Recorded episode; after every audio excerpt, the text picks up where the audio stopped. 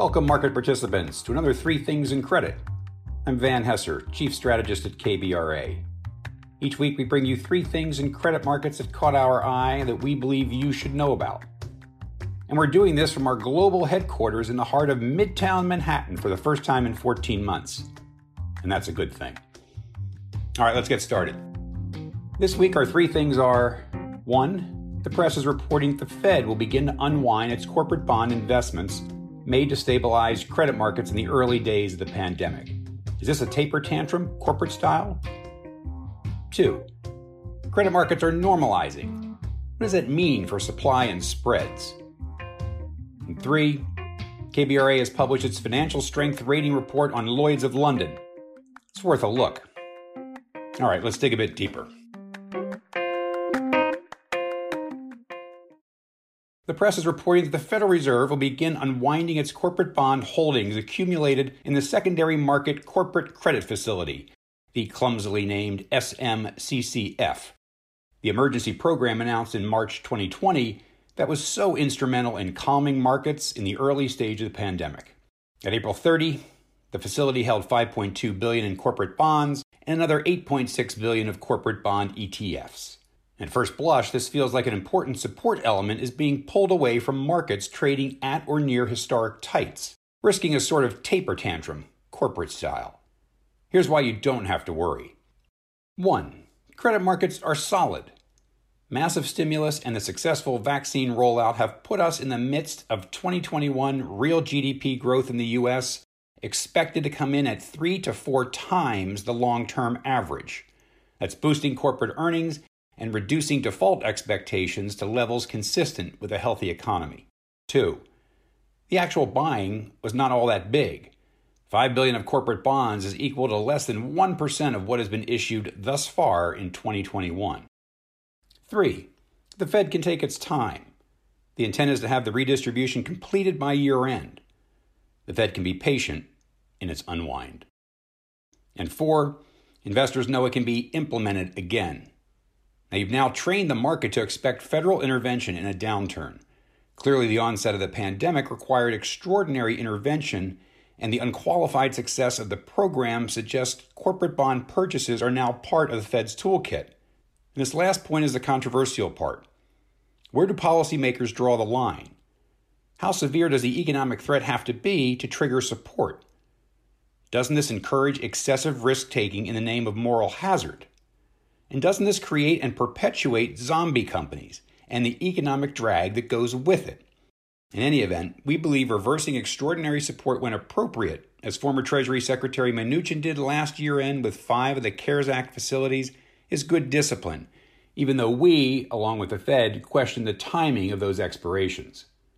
The timing of this move, with the recovery strong and the pandemic in retreat, is much better. All right, on to our second thing. The corporate bond markets return to normal. Sometimes you have to take a step back to appreciate just how much the corporate bond market has grown and how much new supply has been taken down throughout the pandemic period. Combined IG and high-yield outstandings are up 10% from year-end 2019 and are now close to $9 trillion.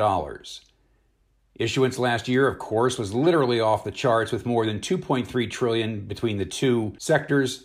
All of that digested, by the way, in the context of spreads which are at or near historic tights. And that speaks to how the credit market has expanded. IG is now a big, liquid market, especially with the Fed establishing itself as an explicit or implicit backstop. And leveraged finance is not your father's or mother's relatively small market that used to run hot or cold.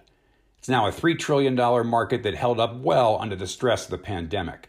So where are we now? The return to normal doesn't apply just to the economy, it also applies to the bond markets, with rates rebounding off of the ultra-low bottom and corporate bond issuance moving back to trendline. That means a significant fall-off in IG issuance, which is down 33% year-to-date from the emergency-fueled supply deluge in 2020, and a significant pickup, up 56%, in high yield, which has benefited in 2021 from the highly constructive fundamental backdrop and the favorable comparison to the prior year, where high yield did not initially benefit from the Fed's backstop. The implication for spreads is we would expect the positive technical in IG to keep spreads at or near post-GFC tights. And we would say the same for high yield, despite the surge in new issue, which we do expect to last throughout the year, in part because the asset class becoming less sensitive to rising rates, or at least the prospect of rising rates. All right, on to our third thing. KBRA assigns an insurance financial strength rating to Lloyd's of London of AA-. We bring this to your attention this week because of the unique and complex credit story that is Lloyd's that has been captured in our recent rating report detailing our rationale. You can find the report on our website, kbra.com. It's free. All you have to do is register. And I wholeheartedly encourage you to have a look. An important credit consideration is Lloyd's multifaceted capital structure. Here's Peter Giacon, Managing Director and Head of KBRA's Insurance Practice. The Lloyd's market provides multiple successive layers of capital to respond to policyholder claims. Virtually all of the available capital is equity, which KBRA views as a credit strength. The first line of defense are assets at the syndicate level, which consist of premiums collected and held in trust. After that are funds at Lloyd's, or FAL, which represents capital to support members' underwriting, not unlike what exists at a typical insurance operation. The level of FAL is determined by each individual member in an amount that it deems sufficient to cover a 1 in 200-year loss to ultimate. Lloyd's then increases the requirement, effectively building in an additional buffer for extreme losses, which results in an economic capital assessment for every member. Then things really get interesting.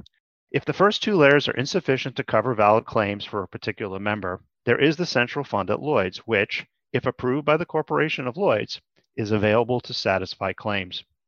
The central fund is also supplemented by the proceeds of subordinated debt, which, notably, are structured such that claims are paid ahead of payments owed to bondholders. Finally, there is the ability of Lloyd's to call on its members to fund additional capital.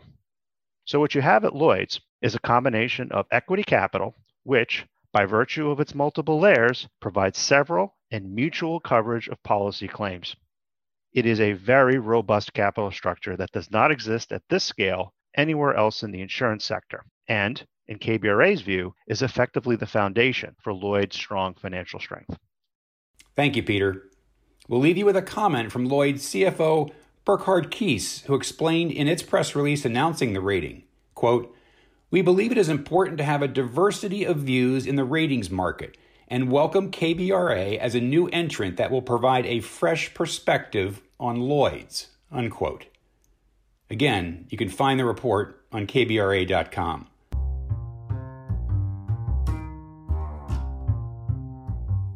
So there you have it. Three things in credit. 1. The Fed's unwind of its corporate credit investments built up in its highly successful effort to stabilize risk markets will not disrupt markets in our opinion, but its signal that it stands by ready to act as necessary has left a lasting impression on risk markets. 2. Credit markets are normalizing, and that means reduced supply in investment grade compared to a year ago and more supply in high yield. And yet in both cases, we expect spreads to hold in. 3. Take a look at KBRA's Financial Strength Rating Report on Lloyd's of London. It is a fascinating read. As always, thanks for joining us.